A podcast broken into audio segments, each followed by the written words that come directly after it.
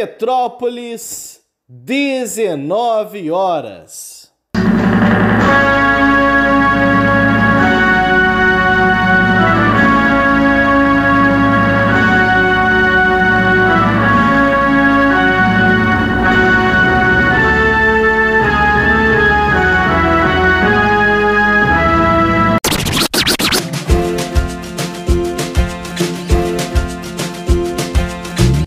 Começa agora a Voz das HQs.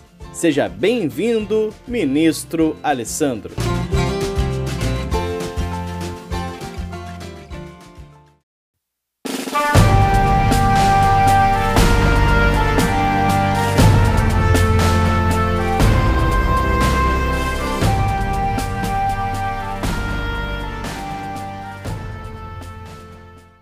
Oi pessoal, eu sou o Alessandro. Se você acompanhou o canal na última semana, você viu que eu fiz várias listas, né? Melhores quadrinhos de super-heróis, melhores histórias fechadas, melhores mensais. Chegou agora a hora de falar da minha lista dos quadrinhos que eu não curti tanto, né? Das 10 maiores decepções de 2020. Sei que encerrar um ano com mais de decepções não é tão legal, né? Na verdade, o planejamento era outro, a gente tinha essa lista ia ser publicada no dia 2 de janeiro. Mas nós tivemos um problema técnico, essas coisas acontecem, tivemos uma inversão. O é até simbólico, né? Pra, bom, encerramos 2020 com as decepções e abrimos 2021 com a lista dos melhores dos melhores, né? Pode ser simbólico. Mas é o seguinte, uma coisa que eu acho que vale avisar é que, bom, são quadrinhos que eu não curti. Estou dizendo que todos eles são uma porcaria sem tamanho? Não, não. Estou dizendo que quem gosta deles é burro, algo desse tipo? Não, de maneira nenhuma. Assim, isso nunca foi a minha linha aqui. Na verdade, são quadrinhos que alguns eu acho realmente mal executados e alguns eu tinha uma expectativa e eles ficaram bem aquém, né? Então, assim, não se sinta ofendido na medida em que eu não gostei de algo que você tenha gostado. Assim, isso faz parte, né? na verdade, quadrinho é um hobby para a gente estar tá discutindo aqui o destino do país, né? Mas enfim, né? Vamos lá a minha lista de decepções. Essa lista é difícil de fazer. Eu dei o mesmo mole que ano passado. Só que ano passado eu tinha uma desculpa, né? Foi uma sugestão que um inscrito deu. E eu fiz a lista, eu não tinha anotado durante o ano quais as minhas maiores decepções. Esse ano eu também não anotei, né? Então dei uma olhada rápida. Pode ter alguma coisa que tenha me decepcionado mais do que isso aqui, mas eu acabei esquecendo, né? Vamos lá, isso ficou na memória. Vamos começar com Aranha Zero Aranha Verso, Aranha Zero. Uma aventura aí no multiverso, né? Com o Miles como protagonista e apresentando várias versões das pessoas Aranha. Por que, que isso me decepcionou? Porque eu gostei bastante de Aranha Verso. Eu gostei da continuação Aranha Gedon. Eu esperava que isso aqui fosse bacana, mas não é, né? Tudo muito corrido, só para apresentar quase que visualmente os personagens tem uma ideiazinha legal, mas que é bem mal desenvolvida. Então tá aí, né? Abro a minha lista de decepções com Aranha Verso Aranha Zero. Vamos pro segundo. Eu falo segundo, mas não está numa ordem hierárquica, tá? Só na ordem de apresentação. A Era de Conan Bellit. Esse aqui eu imagino que a galera que acompanha o canal desconfiasse que ia entrar, né? Porque assim, né? Conan me deu algumas leituras muito prazerosas em 2020, mas essa daqui não foi uma delas. A Era de Conan é um selo muito interessante, que tem a ideia de pegar personagens que não são protagonistas, né, que são coadjuvantes em algumas histórias do Cimério e torná-los protagonistas. Né? Como, por exemplo, a Rainha da Costa Negra, a Belit. Aqui nós tivemos a, a vida dela, né? a trajetória dela apresentada. E não ficou bacana, assim, né? Ficou um quadrinho extremamente genérico, uma personalidade mal desenvolvida. Então tá aí também entre as minhas decepções do ano. Agora vou mostrar uma decepção que vem de um autor que eu costumo gostar na contramão da galera, mas esse trabalho não me desceu tanto, que é O Homem de Ferro do Dan Slott. Isso saiu aqui na mensal, em oito edições, esse aqui é o último número da mensal, que tem o programa Ultron. E depois nós vamos para os três encadernadinhos, né? Saiu o segundo agora, que é o Homem de Ferro 2020. O Homem de Ferro 2020 deu uma sensível melhora, mas assim, ainda assim não é tão bacana, né? Para mim é o pior trabalho do Slot na Marvel. Eu gosto do Aranha dele, eu gosto, gosto muito do surfista dele, gosto do quarteto, gosto da Mulher Hulk, gosto do trabalho que ele fez lá ligado aos, aos Vingadores também. Mas assim, mas o Homem de Ferro realmente ele não acertou a mão. Tudo soa caricato, os personagens não não são bem desenvolvidos, até situações dramáticas não ficam interessantes. Então tá aí, né? Tem Homem de Ferro. Agora vamos para os X-Men. X-Men teve na minha lista de melhores mensais, melhores listas de super-heróis e também está na minha lista de decepções. O que está na minha lista de decepções é a Era do X-Men. A Era do X-Men, cara, tem uma premissa muito legal. São os mutantes habitando uma utopia. E essa utopia né, é uma distopia também. Né? Toda, toda, toda distopia é utopia de alguém, a gente pode dizer que talvez toda utopia seja distopia de alguém também.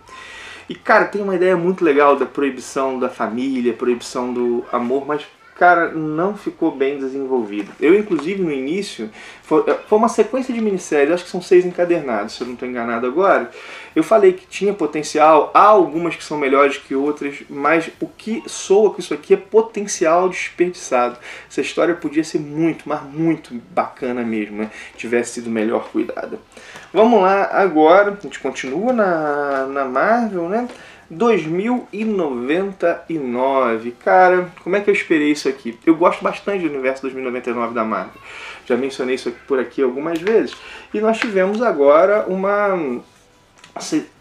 Lançou esse ano essa celebração, né? Uma reformulação do universo 2099, novos personagens, até o Conan 2099. Algumas edições são legais. Do, são, saíram dois encadernados, né? Alfa e Ômega. A edição do quarteto é legal. o segundo encadernado traz edições, inclusive, é um nível melhor do que a primeira. Mas, cara, dado que foi o universo 2099, suou algo feito às pressas, corrido, não ficou legal. Vamos lá, já foram cinco decepções. Vamos para sexta. Foram cinco? É isso mesmo, foram cinco. A sexta da DC. Evento Leviatã do Bendis. Assim, gente, poxa, como é que isso aqui podia ser legal?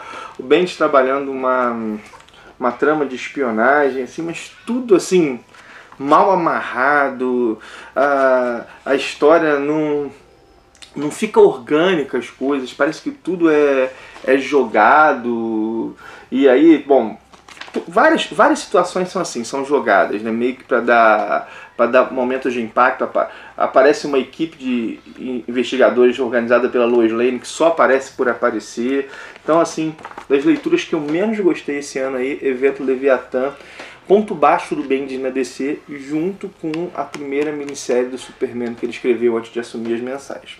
Vamos lá, essa aqui agora eu sei que vai dar polêmica, porque tem a galera que está curtindo bastante, mas foi uma decepção, que é Carnificina Absoluta, a minissérie que é derivada do Venom do Donny Cates. E o Venom do Donny Cates esteve na minha lista de melhores mensais do ano. Mas você viu o vídeo, eu disse que foi bem melhor até a Carnificina Absoluta, né? Carnificina Absoluta, eu esperava muito. E aqui talvez por isso a decepção. Porque o que, que acontece, né? Pô, a mensal tava muito legal. Eu falei, cara, é uma mega saga, o cara vai se esmerar. E assim, é um. Tem, vários personagens aparecem, né? É um, é um negócio totalmente corrido, assim, parece um arco da revista e não uma mega saga, mas a, além disso, tá aquém da revista.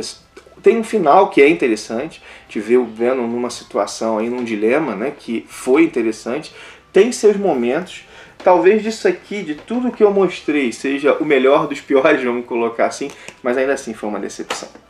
Vamos lá, também isso aqui. Isso aqui deve ter decepcionado muita gente. Que são Jovens Titãs Terra 1.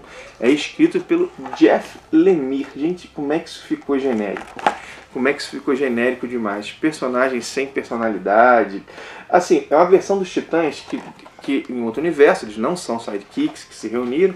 A origem dos personagens está todas elas estão atreladas. Até aí tudo bem, a nova versão, não tem problema, mas cara, é tudo muito corrido assim. É aquela edição que parece temporada de uma série adolescente mal feita na Netflix, sabe? Um roteiro bem clichê.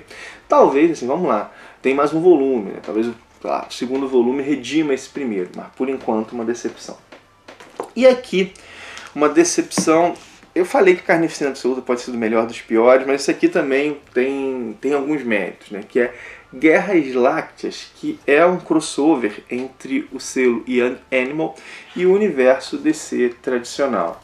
E nós vemos os personagens desse selo Young Animal, tinha a Patrulha do Destino, Shade, a Garota Mutável, a, a Madre Pânico, num, numa situação que é o, o universo DC sendo reformulado, vai ser reformulado através de uma... De, por causa de uma entidade chamada Retcon, que quer vendê-lo, assim, né? que quer vendê-lo. E aí ela quer pasteurizar todos os personagens, retirar todos os elementos de variedade. Enfim, cara, uma premissa legal, né?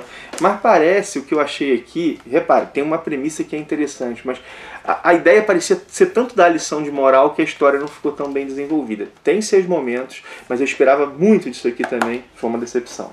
Por último, mas não menos importante, né? Superman, Frank Miller e John Romita Jr., né? Isso aqui, galera falou que, que, não, que, que não tinha sido legal, não sei o que. Tem seus momentos, mas cara, você tem uma segunda edição, são três edições, completamente dispensável. Você pode ler a primeira e a terceira que, bom, que dá dá conta assim, né? É um negócio que ou na verdade você pode ler a primeira, sei lá, uma parte da segunda, aí você desconsidera uma uma enorme parte da segunda e pega a terceira. Enfim, né, não ficou legal. Tem algumas ideias bacanas, né? Como por exemplo, está na segunda, né? O, o Superman como fuzileiro naval, Clark Kent como fuzileiro naval. Mas assim, dados os nomes, não ficou legal. Foi uma das origens do Superman que eu achei bom, que não não se destaca entre as outras, né? É aquele, de novo, é a porcaria sem tamanho? Não, não é isso, né? Mas é um quadrinho que fica muito aquém das expectativas, muito mesmo. Assim, muito que as expectativas que, que gerou, né? Do, dos quadrinhos aí de selo Black Label, talvez dos que eu tenha menos curtido até agora. Mas vamos lá, né? Tem resenha disso tudo aqui no canal, cara. Se você quer dar uma olhada, né? Eu fiz comentários sobre todos esses quadrinhos que eu falei aqui pra galera. Não lembro se do Homem de Ferro do Slot eu fiz, mas acho que fiz sim. Se você quiser dar uma olhada para ver meu, meu, minha, minha posição né, mais detalhada, mas são essas aí algumas das minhas decepções de 2020, né? Bom, é aquilo, né? Gostou do vídeo? Curte, comenta, compartilha, bota aí nos comentários se concorda, discorda de mim, o papo tá aí para isso, né? É, e de novo, né? Fica aquilo que eu disse, né? A gente, eu não, não tem assim ser hater, né? Não é meu perfil. Eu vou ler para gostar, mas às vezes a coisa não cara, isso não, não deu certo. Né? Eu aplico a caridade hermenêutica, inclusive, se você for ver no vídeo de todos esses aqui, eu busco traçar os elementos positivos, mas termino aí na minha lista de 10 quadrinhos que eu não curti tanto. Depois, esse ano eu vou, vou tentar lembrar de anotar, que é difícil lembrar de anotar isso, né? Tentar anotar, porque pode ter alguns que eu deixei passar e que talvez tomassem lugar desses aqui, né? Eu leio bastante coisa, né? E sai muita coisa boa, mas sai muita coisa que não é tão boa, ou pelo menos que não bate aí com o meu gosto.